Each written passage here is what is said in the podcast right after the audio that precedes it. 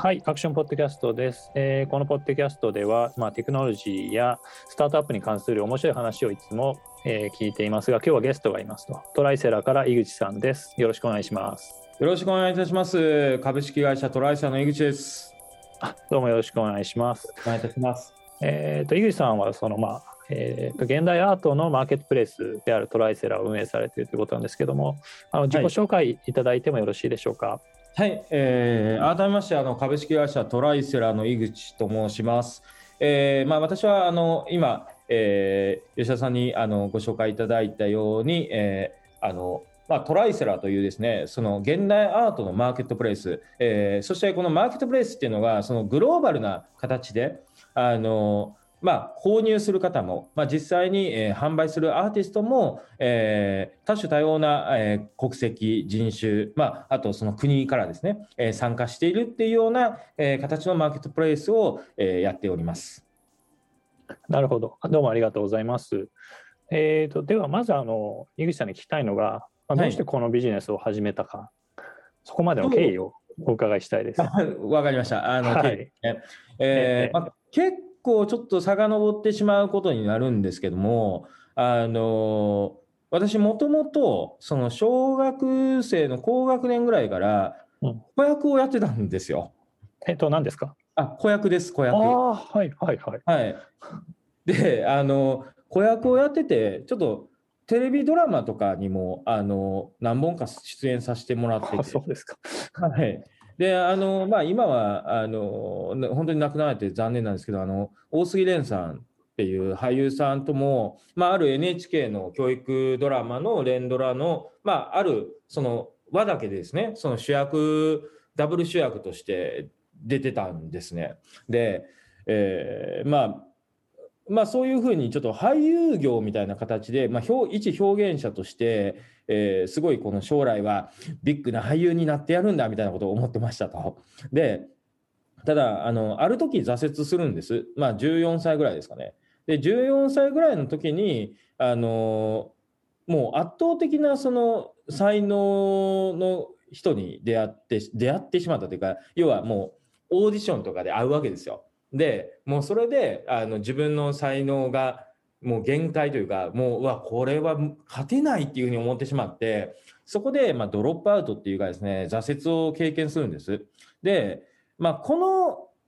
このような、その、なんていうんですかね、あの、えーまあ、経験も一つ原体験としてあって、要はその、えーいわゆるアートもそうなんですけど、芸事っていうのは、あの、やっぱり非常に厳しい世界ですよね。で、あの、オーディションを勝ち抜いていくっていうのも非常に厳しい世界だし、アートで言うと、あの、いろんなギャラリーに、えー所属して、そこからさらに、あの、世界的なアーティストになっていくっていうのは、本当にもう0.00001%ぐらいの、えー人、もう本当にスターダムに上り上がる人なんて本当に少ないわけですね。で、あの、私も実はまあそういった子役、まあ子供時代の時にそういうのを目指したのもあって、だから一つやっぱりそこっていうのは大きな原体験としてあって、あの続けてる人、チャレンジする人っていうのは、あの、まあ、すごい尊敬の念を感じるし、なんとか支援できたらなっていうのはずっと感じてたのがあるんですね。で、まあ、ただ、一度そこから離れて、実は高校時代にあのニュージーランドに留学をして、えー大体2年ぐらいですね、留学して、で、えーまあ、帰ってきて、そこから、まあ、あの外資系、まあ、大学を卒業した後に、まあ、外資系の企業に入って、まあ、言ってみたらもうアートとか、その芸事とか、そういったものとかは結構あの離れ離れてしまうんですね。で、ただその離れてしまった後に、その、まあ、一つのターニングポイントが、その、ナイキ、まあ、あの、ナイキジャパンに入社したことなんです。で、その、えーまあ、それまでそのオーディオ機器とかシーメンスっていう、まあ、ドイツの会社で、まあ、医療機器だとかの、その、えーサプライチェーンとかやってて、で、ナイキに入ったんですけど、あの、ナイキに入って、まあ、なんか結構、えーうまいことこういう昇進を、まあ、こんなことにできて、で、その時に、その、えーアメリカのそのポートランド、まあ、ナイキの本社、まあ、実はビーバートンっていうところにあるんですけども、まあ、あの一番近い都市がポートランドなんで、よくポートランドって言っちゃうんですが、あのまあえーナイキのですね、まあ、本社の方であのアメリカの本社の方で、えー NGN っていうですね、まあそのまあ、言ってみたらその次世代リーダーシッププログラム兼プロジェクトみたいな、まあ、そういったものがあってで行った時にですねそのいろいろそのやっぱりポートランドとかそのアートが結構街中にいっぱいあるし、まあ、お店にももちろんあるしでなんかミニアートフェアみたいなあのそういうものもいっぱいあったんですよ。でそこであの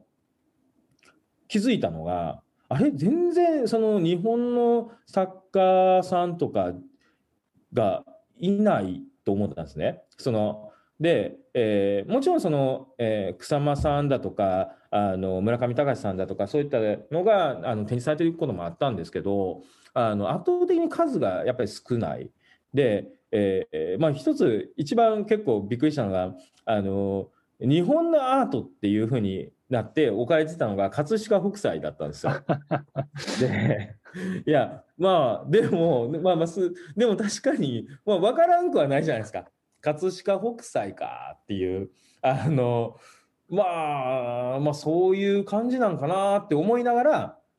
あのまあ見てた時に、えーまあ、そこで一つそのアートっていうところにも出会って特にそのナイキってそのキャンあのナイキのその本社のところキャンパスっていうんですけど、うん。そのキャンパスの中にもいろんな、えーいわゆるその、えー彫刻作品だとか置いてあったりだとか、えーそういうのを見てすごいこうアートに興味を持ち始めたのがちょうどですね2016年とか7年とかそんぐらいですかね。うんあ2017年ぐらいだ。あ、そうだ、2017年だ。で17のはいはい。で、2017年、で、そのプロジェクトは1年ぐらい続くんですよ。で、そのプロジェクト1年ぐらい続いて、で、えーまあ、ある時ですね、その、あの、まあ、ナイキの本社のその幹部陣とかとの話を一緒にしてた時に、えーなんかイノベーションとかってどういうふうにやるんだみたいな、そういうふわっとした話をしていて、で、その時に、あの、イノベーションをやるんだったら、そのスタートアップでやった方が早いんちゃうみたいな、まあそういう、あの、まあ、よく考えたらサラリーマンとしては、なんでそんな尖ったことを言ってたんやろみたいなことを言ってて、で、その夜じゃないわ、あの、その次の朝かな、その、えー創業者のフィルナイトのうん誕生日会っていうのがあって、はいで、えーそれに行って、その人たちがなんか話をしてるのを聞いてたら、やっぱりなんか全然次元が違うんですよね。だからそのサラリーマンの次元で考えていることと、やっぱりそうやってそのナイキっていう、まあもう言ってみたら一大帝国を作り上げた人たちの、やっぱりその視座っていうのは全然違って、うわすごいなと。で、うん。えーでその時に、まあ、ちょっとその、えーアートのその日本のアートだとか現代アートについてちょっと話をしてたんですね。うん。でそしたらなんかもうそれだったら自分でやってみたらいいんじゃんみたいな話もあって。うん。であそうかと。その今までのあの経験とかそういったものを生かすことでできるんじゃないかなと思ってで、えーそのまあまあその日本に帰国してで日本に帰国、えーしたうん時からこういろいろ日本の現状のアートの現状だとか調べ出してで1ヶ月後に辞めて あの早いですね。うんまあもう決断はちょっと早いっていう、まあ、ただこれはちょっと私の結構プライベートな話なんですけど、当時、あのたまたまあの私の娘が生まれたんですね。で、私の娘が生まれて、なんか生まれた時に、まあ、ちょっとこんな話、その視聴者さんが好きか、まあ、聞きたい話か分かんないけど、あう生まれた時にあのなんか将来その40今34なんですけど、まあ、4050になった時になんかサラリーマンとして毎日ああ今日も大変やったなみたいな背中を見せるのかめっちゃ死ぬほど苦労してるけどなんかもう自分がその人生かけてやれることを見つけてそれに没頭している父親の姿を見せたいかどっちやっていうことがもう電撃的に頭の中に入ってきてでなので娘が生まれた日にあの実はやめようそして創業しようって決めたっていうあ、へえすごいですね。なんか普通と逆ですね。あ普通はね、ちょっともうちょっと娘が大きくなるまではサラリーマンでいようっって思う人が多いかもしれないですけど。いやよく考えたらクレイジーですよね。ええ いやクレイジーだもうだからもうその時嫁とかそのまあ言ったら嫁のね実家のお父さんお母さんとかね、うんその娘向こうは何をするんやみたいな。そう こういう辞めるって思ってから辞めるまではまだ時間があったんですか？いや1ヶ月です。なるほど。はい。じゃあそうですね。じゃあそうですね。向こうは動揺しますよね。いやまあ動揺しますよね。はい。うん えーってなりますよね。で、うんまあ、嫁もめちゃくちゃ悩んでましたけど、あのまあ、まあ、最後はその、えー後押しをしてくれたというか、もうやりたいようにやったらええと。素晴らしいですね。うんはうん普通はブロックってよく言いますから。い。よよく言いますよね、嫁ブロックみたいな。はい。うんうんでもそうはなかったですね。うーん、それで決心したんですね。そうです。もうそれで決心して、で、そこからもう毎日、あの、アーティストに、本当に、なんですか、一日、えーまあ、車、私埼玉に住んでるんですけど、ああ、そうなんですね。はい。車で本当に、えー、なんですか、もう、あっこにアーティストとコンタクトが取れたってなったら、もう福島行って、名古屋行って、そのもう西の方、沖縄行ってとか、もう、あのまあ、沖縄はあんまりケースなかったんですけど、さすがに。だもう車でバーって行って、もう1日5人に会って話をしてみたいな、そういうところで、本当にどういうところが一番問題になっているのかっていうところをこうやり始めてって感じですよね。なるほどちょっと今までの部分で、まあまあ質問があるんで、はい。バンバン聞いてもいいですか？あどうぞどうぞどうぞ。はい。えっと、まずそのサラリーマン時代ですよね。は、どういう職種だったんですかね？あサラリーマン時代ですね、あのまあ、最初の3年ぐらいは、まあ、うん本当に、まあ、いわゆる、まあ、昔で言う、その、なんていうんですか、日本企業によくありがちな、デッチ暴行的な感じで、いろんなことさせられてたんですよ。はいはいはい。えーもうそれこそあの経理のサポートからあのプロモーションマーケ、えーうんうんえーまあ、そして、まあ、あのその後に私のメインとなるサプライチェーンあの、まあ、そういったものから、えーいろんなことをさせられてました。でまあそれって結構やっぱり今のその社長業にも結構生きてきてる部分もあるんですけど、うんで、えーそこがですね、私のキャリアっていうのは、どっちかというとサプライチェーンの方にかなり軸足を置くようになりましたね。面白いですね。今は、まあ、現代アートのサプライチェーンをやってるっていう。まあまあ、すごい広く、ねはい広くと大です。そうですね。あのいや、でも 本当そうで、あのはい。サプライチェーンって、うんえー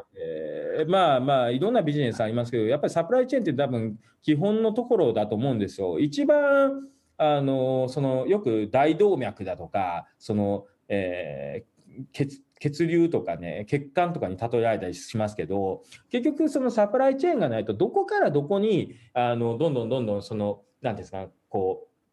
えーまあ、物が動いていくだとかそのそこのプロセスだとかそういったところって実は簡単に見えて一番難しいところ、うんうん。まあ、そこをしっかりしている企業じゃないとあのやっぱり信頼を勝ち得ていくこともできないしあのまあそうですよね。やっぱりちゃんとあの売買があってそこでえーまあ、グッズフローがちゃんとしててっていうのが、あのまあ、しかもそれがスムースでで、えー最終的にお客さんにとって適切なタイミングでっていうところをどうやって構築していくのかっていうのがやっぱりサプライチェーンの一番本筋のところですね。うん、そうですね、コロナ禍でね、そのサプライチェーンがすごい重要だってことがやっぱ再び分かったと思うし、多分最初に中国から始まった時かなりの、多分製造業って中国に依存してたので、はいそれ止まったと思うんですね。だと思うし、まあ、その井口さんが経験されてたものの中には、医療品、医療器具も多分入ってるのか。医療機器ですね。医療機器して。医療機器はすごい特殊ですよ。MRI とか、あの CT でもあれも別に部品が一箇所から来るわけじゃないですよね。世界中から集まって組み立てられてるわけなんで。そうです、そうです。はい。あのなので、本当にサプライチェーンの話をすると、もうそれだけで3時間ぐらいいっちゃうんで。あのえー本当に複雑な部分があって、でうんそのそういったアート業界でも同じで、結構その複雑な部分はあるんですよね。そういったところを結構うんそのシンプルにして効率化していくっていうのは、一つ、まあ、我々が強い部分でもありますよね。うんうん、なるほど。まあそうですね、アーティストの方って多分そういうことには疎いはずなので、まあはい、そうですね。まあ昔からそうですか？そのアーティストがいて、まあ昔は画商とかギャラリーがいてという 世界観だと思うんですけど、はい。まあ、そういう意味で言うと、ちょっとなんかこれ、あの手前味噌になるんですけど、うん、あの我々まあマーケットプレイスっていう、まあえービジネスモデルなんですけど、うん、マーケットプレイスで、えー基本的に勝ち残っているのは物流がめちゃくちゃ強いところ、サプライチェーンがめちゃくちゃ強いところなんですよ。なるほど。はいこ。れはもうアマゾンにしてもそうですし、あの本当にサプライチェーンっていうところがあのどれだけ重要視されているかっていうのは、今のそのマーケットプレイス、アリババもそうですし、あのいろんなマーケットプレイスのえー具体例を見てると、やっぱりそのサプライチェーンっていうのは一つの大きな肝ですよね。うん、なるほど、そうですよね。現状今やられてるものは、一応デジタル上で取引が終わると考えていいんですか？あ、オンライン上でっていう。オンライン上で、はい。その通りです。はい。オンライン上で、えー取引が、えーされますね。されるわけですね。はい。そのそうか、グッズもまあオンライン上で終わるし、まあ、そうですよね。まあ、決済もオンライン上で終わるから、はいまあ、サプライチェーンやってた井口さんからすると、まあ、すごい、すごいことですよね、それは。まあ、そうですね。うん。まあ、すごい、まあ、しかもシンプルに結構いろいろ構築できているので、まあ、うんそういったところは、まあ、弊社が、まあ、結構の強みかなとは思いますね。うん、なるほど、なるほど。その昔か、アート業界って昔、まあ多分直近、今もそうですけど、そのサザビーズとか、オークションの会社とかがあって、多分そういうところが一種のエコノミーを作ってるんだと思うんですよね。はい。で、多分マーケットプレイスって新手で、ここって多分どうなんですかね、緊張関係があるのか、どういうエコシステムになっていくのか。えーとですね、そういう意味で言うと、そのんアートっていうのはまあ大きく分けて一次流通と二次流通、これをですね、あのプライマリーとセカンダリーっていうふうに言うんですね。うん、で、あのオークションっていうのはセカンダリーなんですよ。まあ、なるほど。名前の通りというか、あうんうんの基本的に誰かの手に渡ったものが、えー再販売される場所。その再販売っていうとこうなんか最近転売とかねそういうふうな言い方であれなんですけどあの基本的にはそのセカンダリーでかつアートの実はメインマーケットがセカンダリーなんですよ。あのまあ、大体ですね、そのアートのマーケットっていうのは全世界で7兆円ぐらい、まあ、レートによって変わるんで、うんいろいろあるんですけど、まあ、7兆円ぐらいあるっていうふうに言われてて、でその中でもやっぱりその、えーサザビーズとかクリスティーズ、えーにしただけで大体その1兆5000億ぐらいいくんですよね。っていうのは、もう本当その、えーセカンダリーっていうところがかなり、えーマーケットの大きな部分を、まあえー占めてますと。ただ一方でその、まあ、いろんな新しいアーティストだとか、まあ、実際アーティストがこう新作を作っていくわけですからそういったところのあのマーケットというのが、まあ、プライマリーなんですね。で我々は特にこのプライマリーのところのあの若手作家の作品を、えーちゃんと流通させようっていうところに、えー一番あの重きを置いてるってるっていうか今現在の事業の一番のメインですよね。うんちょっと門外漢なので分かんないですけど、そのまあ村上隆みたいな売れっ子には、プライマリーで買う、まあ、なんか有力な人がついてて、でその人が後にまあオークションとか、またさらにお金持ちに売るみたいな感じなんですか？まあ、そうですね、コレクターっていうのが、まあ、もちろん、ああの、えーまあ、皆さん、まあ、ご存知だと思います。例えば最近で言うと、皆さん、あの、前澤さんとかの名前もすごい、えーアートコレクターとして認知されていると思います。まあ、バスキアだとか、いろんな作品をコレクションされているので、まあ、そういった、まあ、コレクターの方々が、これ、うん。いろんな有名な作家さんにはもちろんついていて、で、まあ、新、新しいコレクターの方ももちろんいらっしゃいます。で、うん。そういったコレクターの方が購入されてから、まあそうですね、大体まあ数年後とかに、えーまあ、オークションとかに出てくることもあるし、まあえーただコレクターの多くは結構保有をすごいする傾向にえというか、あまり売らない人がやっぱり多いので、うんえーまあ、そういったあのところにななかなかその、えー出ないだとか、えーそういうのももちろんあります。で、えーなので、そのオークションってセカンダリなんで、例えば20年前の作品が出てくるとか、もうそれこそ100年前の作品が出てくるとか、そういうのも全然あるわけですよ。だからそういう意味では、今まで作っていただいて、えーコレクターさんに販売された作品が、まあ、オークションのところで、えーまあ、いわゆる、まあ、出品されているというようなイメージですよね。はあ、なるほど。その流動性がかなり低いんですね。そうですね、アートは基本的に流動性は低いです。で、うんただ、その流動性を高めようとしているのが、まあ、オークションハウスであり、で、えーなので、あのよく最近アート投資だとかいう文脈とかもありますけど、基本的には長期保有に向いてる、その長期的な視点がないと、アート投資はやるべきではないとは思います。うんまあ、なるほど。真のお金持ちのゲームなんですね。まあ、そうですね、こういうところは。前澤さんレベル。はい、あのやっぱりその、えー例えば村上隆さん、例えば、えー吉田さんがあの今、100億円持ってますと。で、村上隆さんの作品が欲しいとか、例えば奈良義朝さんの作品が欲しいうんって言って、えー買いますって言って、すぐ買えるわけじゃない。で、やっぱりそのお金を持ってるから買えるわけじゃないっていうのは、やっぱりそれなりのその人脈だとか、そういったいわゆるハイソサエティって、まあ、まあ まあまあれなんですけど、あ。まあ、そういうところの、えーがないと、やっぱり買えなかったりするんですよね。うんで、まあ、もちろんその版画とか、あのいわゆるその、えーまあ、うん複製とかいうのはあれなんですけど、あ版画もエディションがついてて立派な作品なので、ただその、そういった版画とかを購入することはたやすいんですけど、じゃあ実際に原画で、しかも、えー代表的なものだとかを購入するっていうのは非常に難しいですね。なるほど、なるほど。えーと、で、ここでちょっとトライセラーの話なんですけど、これは多分若手作家だから、もっと流動性を欲してる人々のためのものなんですよね。まあそうですね、まず流動性の前に流通性ですね。はあ、は要は流動性っていうのは、うんあくまでも、あのえー考え方として二次流通、いわゆる、えーコレクターが購入してからの後の話なので、でどちらかというと、その流通性っていうところでいくと、実はその作家さんの流通をするチャンネルっていうのは、すごい限られてるんですよね。でうん例えば自分で個展をしたりだとか、あとはギャラリーに所属して、いろんなところで展示をしてもらったり、アートフェアに、えー出してもらったり、まあ、あと日本特有でいくと結構百貨店とか、よくやってるじゃないですか。うんで、えーとか、まあ、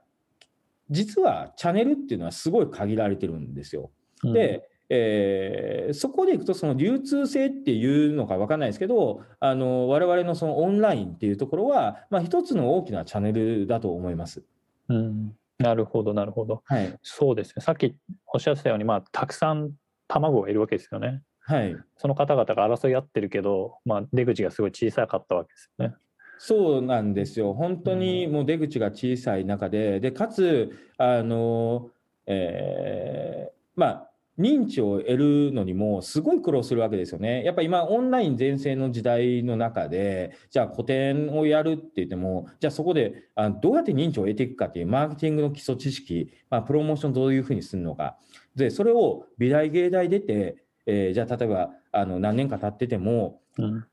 本職は作品を作ることじゃないですか。プロモーションじゃないわけで。で、じゃあそのプロじゃないあのアーティストたちが、じゃあ、えそれやって結果出せるかというと、やっぱり出せないんですよ。で、じゃあそれで、じゃあお金使えますかって言ったら、やっぱりその、えー作家として収入がそんなに多くないわけで、えーじゃあ、あの10万、20万、月に10万、20万、プロモーションコストかけれますかっていうと、かけれないわけですよね。まあ、そういうような、かなり、えーまあ、アーティストにとっては、認知を得るっていうのは、一つ大きな pain なんですよね。うん、なるほど。まあ、うん、どうぞ。はい、あどうぞ。あのその個展を多分一回開くのだけでなかなかのコストですよね。そうなんですよ。なんか、本当もうギャンブルみたいなもんですよね。それで。まあまあまあそうです、そうですね。まあ、個展はやっぱり一番大事な場所なので、うんそのまあ、場所と、まあ、いわゆる権威的なそういったものもあるので、うんまあ、例えばそのレンタルギャラリーって呼ばれるところあるんですよね。えまあ、貸しギャラリーとかも呼ばれたりししますけど、そういったところを、じゃあ1週間借りて、えー展示会します。まあ、それだけでもいい場所でやると、まあそうですね、4、50万かかってしまうとかのも全然あるんですよ。で、4、50万かけてやりましたと。で、えーだけど、プロモーションコスト、えー全然かけれませんと。えーそうすると、人が来ないわけですよ。最悪だ。えーなのであの、よく言われるのが、その一番最初の個展で、あのえー本当にもう1点、2点売れてもおすごいという、うーん、もう本当売れないです。大変ですね。なるほど。はい、うんそうか。そうですね。多分一握りの作家でそういうのが異常に上手い人っていると思うんですね。はいそのまあ、村上隆さんとか多分そうでなんか、は売る時のその文言とかまで多分全部決まってるようなはい。印象があるし、はい。あでそういう多分そういう人たちに異様に有利な多分戦場になってるような印象があるんですね。なんか。まあ、そうですね。まあはい、ただそういう、それって、多分どこの世界も、まあ、似た。おっしゃる通りなんですけど、はい。うん。あのやっぱりその、えーマルチタレントというかですね、そのマルチな才能を持ってる人は、やはりそういったところで、えーうまくし、えー組み合わせて、あのなんですかね、うえービジネスにつなげやすいし、ただ、まあ、一方で、えー一つのあのスキルを突き詰めている人は、まあ、要は誰かチームがいないとなかなか難しかったり、うんはい、なるほどなるほど。まあそうですね。まあ仮にマーケットプレイスに出して、はい、まあ、もっとね人の目に浴びたら違う結果が出るっていうのはあるかもしれないですよね。そうですよね。あのやっぱり認知っていうところを得ていけるし、まあ、そこで、あの販売にもつながることが全然あるわけで、あのそういったところから、えーやっていく、まあ、そういったところも、えーこう一緒に、えー使ってやっていくっていうのは、まあ、一つ作家にとっては、えーアーティストにとっては、まあ、武器として、えー我々の、えーサービスを使ってほしいなとは思ってますね。なるほど。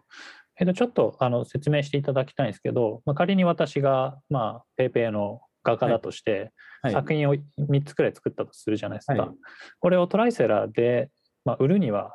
どういうプロセスが必要なんですか？そうですね。まず、まあ、サイトの方で、あの、えーアーティストとしての、えー登録っていう申請フォームみたいなのがあって、まあ、それで申請してもらうんですね。で、まあ、その時に、まあ、画像とかをアタッチしてもらうんですけど、作品の画像とかを、まあ、写メで撮ってもらってとか、で、あと、プロフィールだとか、あの、いろんな、えー情報をもらって、で、実はそこで我々審査します。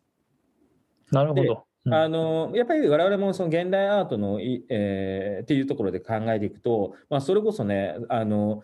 何でも出せるサイトだったらそれこそ本当に素人の落書きも出ちゃうわけですよ。であのそんなサイトではやっぱり誰も購入したくないっていうのはあるのでやっぱりそのアートに対して別にじゃあそれで例えば美大芸大出てないといけないんですかって別にそんなことない。ただやっぱりそのアートに対してどれだけ、えーまあ、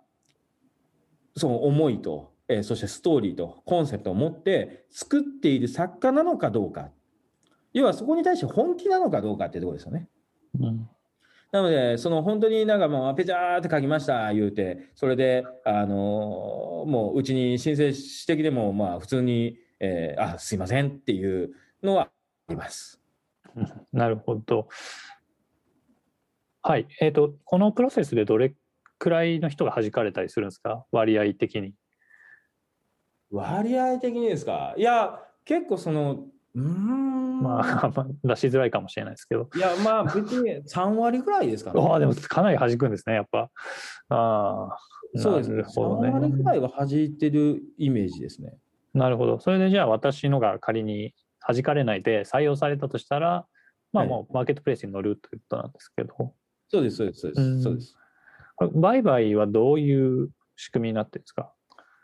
まあ、売買は基本的に一般的なマーケットプレイスは本当そんな変わらないですよ。あうんの実際に、えーユーザーがですねあのあ気に入った作品を見つけてあの、まあ、ポチると、まあ、いわゆるポチポチったらあの、まあえーその瞬間に決済がされてで、えーその情報が、まあえー作家さんの方に届くと。で、えーその瞬間にですね、まあ、ここは我々の、まあ、得意なところですけどそのいわゆる海外の配送が、まあ、基本的にはやっぱりメインなのであの、まあなる、ほど。じっと、まあ、提携しているというかですね、えーやってるその DHL さんだとかですね、うんフェデックスさんとか、そういったところに対して、えーいわゆる、まあ、集荷をかけて、で、えーまあ、そういったのもほぼ半自動的にできるんですね。で、その時に、その海外配送って、やっぱりあのめっちゃめんどくさいんですよ。うんあのインボイスとか、そのまあ、と呼ばれるものとか、そのいわゆ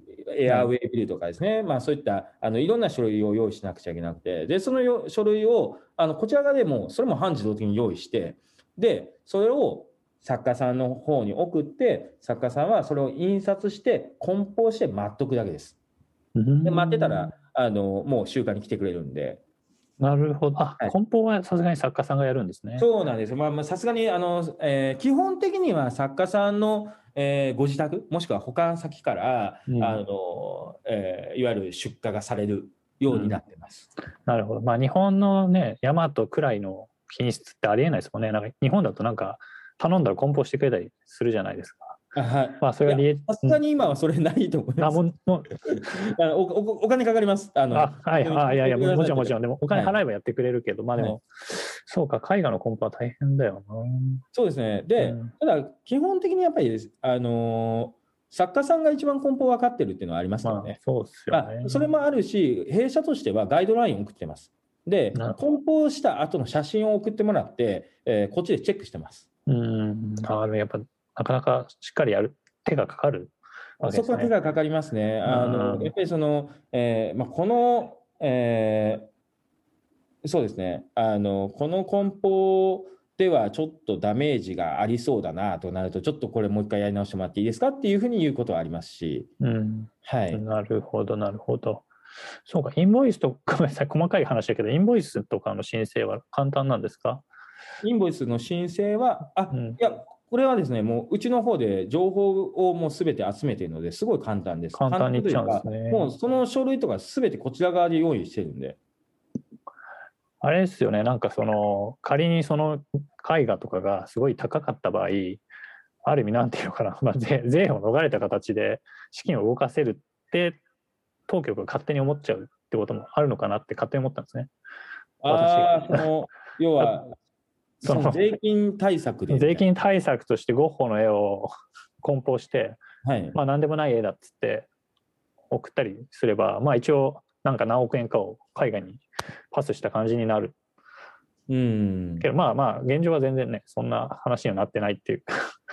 まあ、そうですね。そういう、まあ、そういう世界も、まあ、でも、その海外にパスして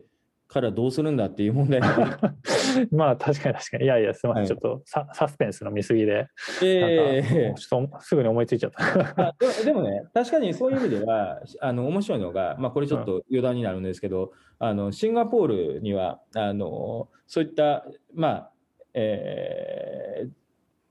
そういう当局とかにもこう見られない倉庫っていうのがあるんですよね。まあフリーポートであの要はそういった、えー絵画とか、えーそういった何ですかねあの貴重、まあ、いわゆる貴重品というかですね、えーそういうものが嗜好品とかがそういったものが集まる倉庫っていうのが実はシンガポールにあります。うーん。ここは多分いろんな世界の富裕層がそこに、はいえー作品を貯めてるっていうふうに言われてますね。ああ、そうか、倉庫に置いとくのがいいわけですね。まあ、倉庫ももちろんいろいろ温度管理だとかそういったのもあるんですけど、うんまあえーしかもシンガポールは、えー基本的にあの関税とか、えー税金がかからないので、なるほど、えーそういったとねころに置かれるっていう、まあ、これはまあちょっと余談ですけど、余談ですね。はいなるほど。まあ、なるほど。資産としてのアートの話ですね。はいうんまあ、そうですね。あの、うんうんまあ、ただ基本的にあの私の考え方としてはあアートは全て資産なんですよ。うん。でその資産っていうところが現在経済価値があるかどうかっていう観点でいくと、まあ、そこまで、えーあるものもないものもあるかもしれない。だけどあのまあ言ってみたらねその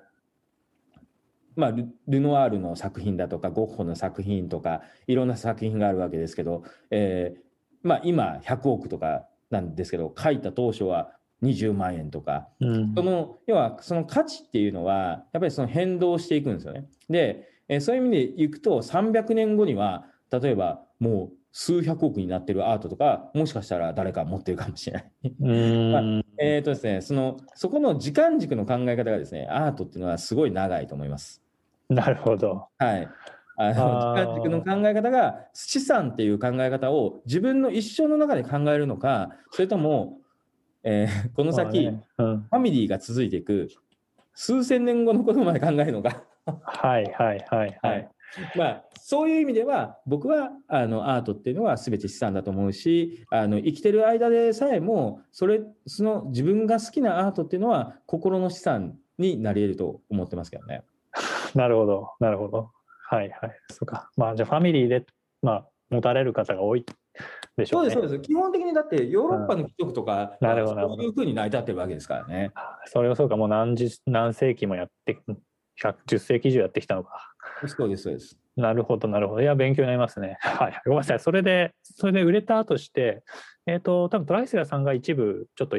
あの、ね、代金の一部をいただいて、私がもらえるっていう感じでそうです。そうです、そうです。の流れなんですね。はい、はい、はい。わかりました。了解です。了解ですえーっと、はい。まず、そうですね。その、もともとナイキにいらっしゃったってことなんですけど、はいね、フィル・ナイトさん有名で、シュードックですか？あのはい本は非常に売れたと思うんですけど、はい。やはりよ読んでたりするんですか？いや、読んでますね。読んでますよね。でも、シュードック全社に配られましたしね。ああ。で、なるほ、でなんか、配られる前に買っちゃったんですよ。どあーもったいない。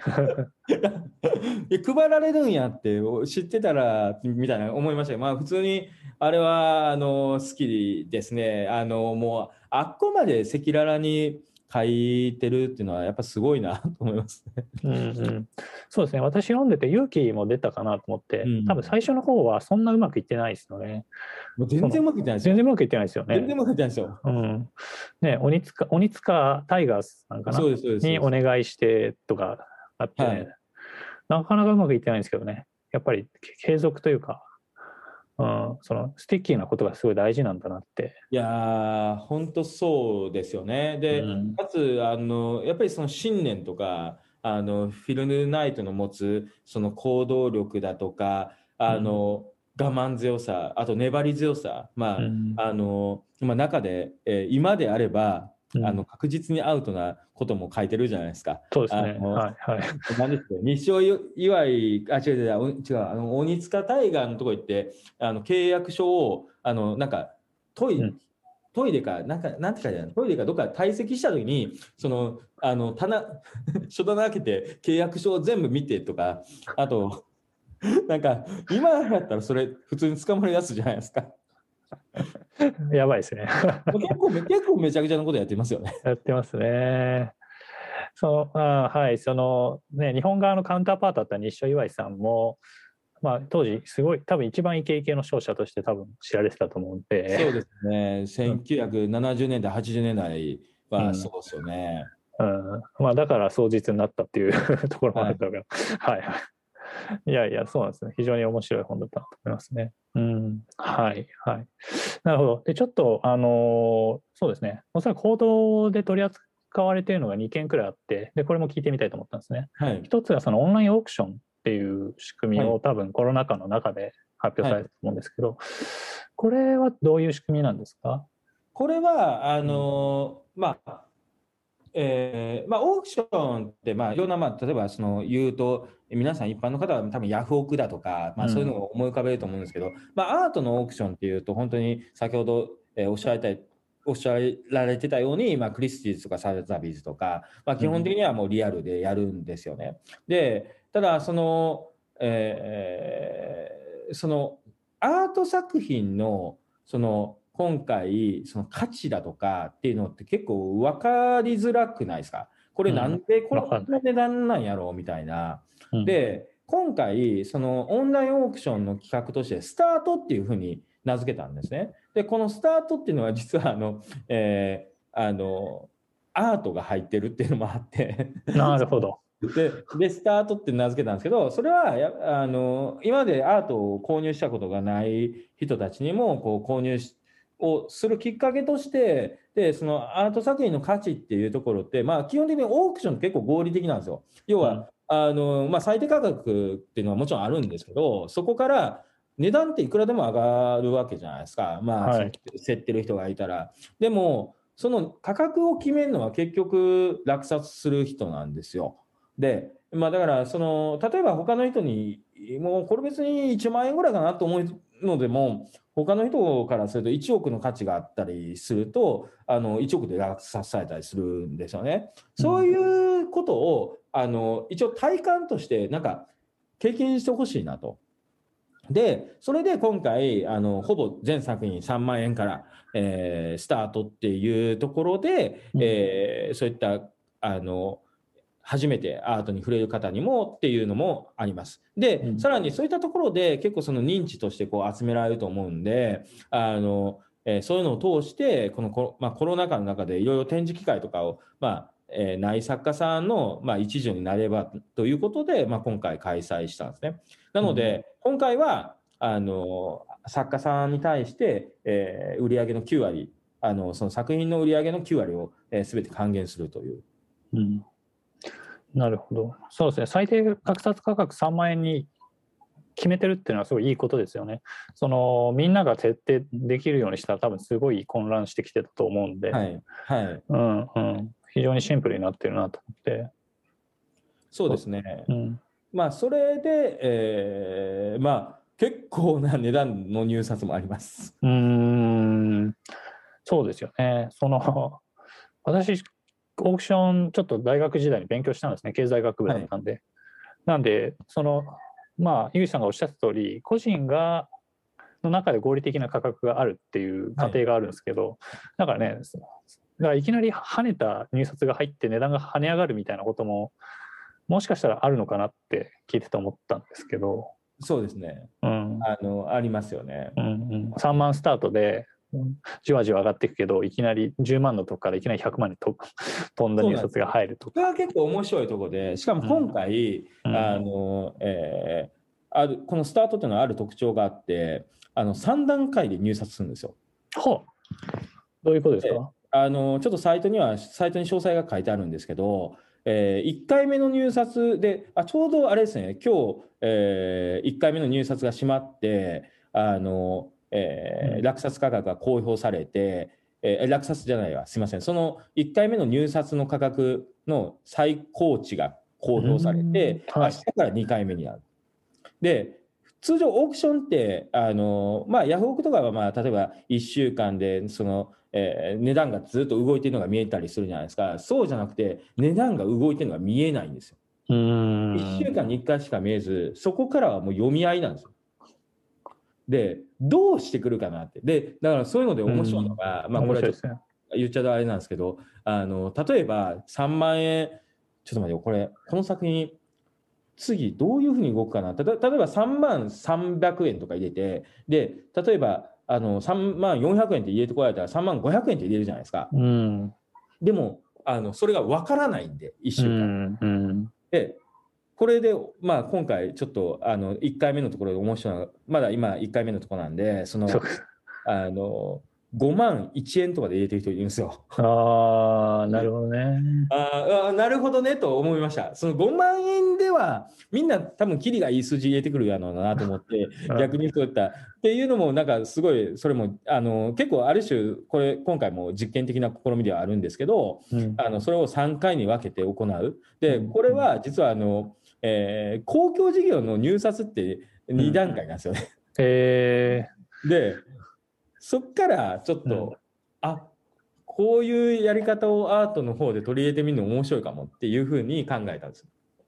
ー、なるほど。3回か。私が今聞いた限りだと1回目と2回目は死んでて、はい、で相手の見方見て3回目にこうアーチェリーみたいな感じで ピンポイント狙うみたいな戦略を立てる人が多いような気もしたんですけど。私も、うん実はそうなってしまうんじゃないかって心配してたんですけど、いや案外そうならないですよね。ああ、ま、なるほどなるほど。いやで結局それってなんでかなっていうのを、まあ、ちょっとなんか研究したいぐらい、いやお面白い結構入札だから1回目から結構入ってるんですよ。うーん面白い結な。構入ってるので、えーえーしかもほぼほぼ全作品にあの入札入ってて、うーんで、えーいやそうかとあの1回目で様子見っていう人が結構多いんかなと思いきや全然そんなことないっていう。うーん面白いですね。人間って面白い。人間 いやうんだからいろんな多分考え方があるんですよねあるんだ。その今回のこのスタートっていうのは、まあ、ちょっとある種そういう意味では若干ゲーム性を帯びてるところはあるかもしれなくて、うんそういったところの攻略の仕方ってこうなんじゃないかみたいなそういうふうに考えている人もいるかもしれないですね。なるほど。はい、そうですよね。おそらく大分けのゲームとしては価値がある絵画をはい見つけてることなんだと思うんですよね。はいそれが例えばね、5万ドルが10万ドルが100万だろうが、ね、将来1億とか。まあもちろんこれを ごめんなさい資産としてしか考えてないけど、はいはいあるいは自分にとってそれが100万だろうが200万だろうが手に入れれば嬉しいっそうですね。ていうのが多分本当の価値なんだけど、まあそうですね、私みたいなタイプとかゲームの方に多分頭がいっちゃって、このゲームどうやって勝つかみたいな風になりがちですね。あでも、うん。あのーそうなんですよ。だから今回のは、それで3段階で3、しかも3週間にわたって行われるんですよ。ああ。いや、なんかも、なんか煽る要素があったらもっと面白くなりそうですね。なんか。そうなんですよ。あで、えーまあ、どんどんどんどん今から煽っていきます。いやいやいや、非常に楽しみですね。はい。あともう一個多分、その日経新聞さんが取り上げてた、はいえー DNP さんとの協業ですね。えっと、これはそのプリントしてっていうような話だと思うんですけど、ちょっとご説明いただいてもいいですか？そうですね。あの、まずそのプリントしてっていう、その版画って何かっていうところなんですけど、まあ、まあ、昔からその銅版画とか木版画とか、まあ、いろんな版画があったわけですね。で、ただ結構実はですね、その版画を作るのにも版を作って、うんでやったりだとか、結構その、えー初期コストが結構かかるんですよ。だから、そのいわゆる若手アーティストとか、ちょっと言い方あれですけど、まあ、売れない、売れてないアーティストからすると、まあ結構そこに挑戦するのはお金もかかるし、売れる保証もないし、どうしようみたいな、というのはあるんですね。で、その中で、まあ、今回、その、我々が DNP さんと組むのいいなと思ったのが、うんあのまあ彼らがその原画にすごい忠実に再現できるクオリティのえいわゆるデジタルプリントですよね。えーそれをできるっていうのがあのちなみにデジタルプリントっていうのはあの昔からアート業界でもジークレーっていうふうに呼ばれて、えー実際にはあったんですけどうんやっぱりその再現度っていうのはなかなか難しいんですよ。やっぱりそのデジタルにスキャンして取り込んでもあの色の発色の具合とかすごい難しい。うんだけど、この DNP さんの、えー1億画素のカメラで撮ってだとか、あのそういった発色で10色インキの、まあ、日本にもほとんどない10色インキのプリンターを使って、えー印刷したもののあの再現度っていうのは非常に高いです。で、そういうところで、かつコストも安い。で、それを、あの、まあ、今回、えーまあ、DNP さんとやったのは、まあ、そういったその背景があって、えー若手の作家とか、その、まあ、えー駆け出しの作家とかが、あの、版画とかを、こう、自分たちでも、まあ、そういう形で作って販売できるようにしたら、一つ助けになるんじゃないかなと思って、えーやりました。で、うんえーもう一つそのポイントとして、あのまあ、作品なんでいろんな人がいるんです。あのえーいもう15分で描いちゃう人もいるし、3ヶ月かかる人もいるし。で、3ヶ月かかる人の作品が、じゃあ高くなるかっていう、ああの高く売るしかないんですよ。3ヶ月かかってるんで。うんでもその値段で買え売れないことの方が多いんですよ。だってその買う側からすると3ヶ月かかってるかとか1ヶ月かかってるかって正直そんなにえあのまあクオリティ次第だよねみたいなっていうところがあるんで、うんでそういう作家さんにとっては一つその版画をやるっていうのはあの要は自分の著作権物っていうのをあのそれで例えばもともとこれは6ヶ月かかってるんで250万ですとでそんな250万のものポンって売れないんですよ。でじゃあ250万のものをじゃあ例えば版画にして、えー1枚あの例えば8万とか10万、まあ、5万とか、まあ、そういった形で売っていくんであればあのまだ、えー買ってくれる人は、えー多いよねっていうそういうような形ですね。うん、なるほど。素晴らしいですね。なんか最新の技術を使って、まあ、若手作家に優しいという、はい、まあ、いい仕組みですね。本当ね。うん、その1億画素のカメラっていうのはちょっと驚きましたけどね。そんなカメラがあったのかと。まあ、そうですね、あの DNP さんのあのスタジオ、専用スタジオがあって、あの関係者立ち入り禁止で、私も入れなかああ、った。はい形がどうとかもわかんないですね。なんか、丸いの？とか、もうそもそも丸いんだろうか関。係者以外は立ち入りできませんって言われてえ関係者じゃないんやって。いやまあまあまあ、でもそこはね、あの DNP さんのその技術的、えーあの技術力っていうのはすごいなと思いましたね。なるほど。いやいや、すごいですね。まあ、本当に1台数億とかするんだろうなと。いやー、どうですかね。わかんないですけど。はい。わかりました。わかりました。えっ、と、はい。非常にいいお話をたくさん聞けて、そうですね。アートの世界が私のような素人な人でもかなり分かってきたし、そそこにあるマーケットがどうなっているかってことも非常によく分かったあの素晴らしい回だったと思いますと。まあ、仮にちょっと興味があって、えーまあ、自分でも現代アート買ってみたいと思った方は、あのトライセラーさんの、まあ、ウェブサイトまで行って、えーさっき話が出たようにすごい簡単なプロセスで買えるので、ぜひお試しくださいませ。ぜひお願いします。ちなみにあのトライセラアートっていうふうにトライセラ空白アートで検索してほしいです。うんうんなるほど、なるほど。あ はい、まだ検索順位でトライセラって検索するとトライセラトップスが出てくるので。ですよね。はい、わかりました。じゃあ、そういう形でぜひよろしくお願いします。今日は井口さんのゲストでお送りしました。どうもありがとうございます。はい、ありがとうございました。皆さん、どうも。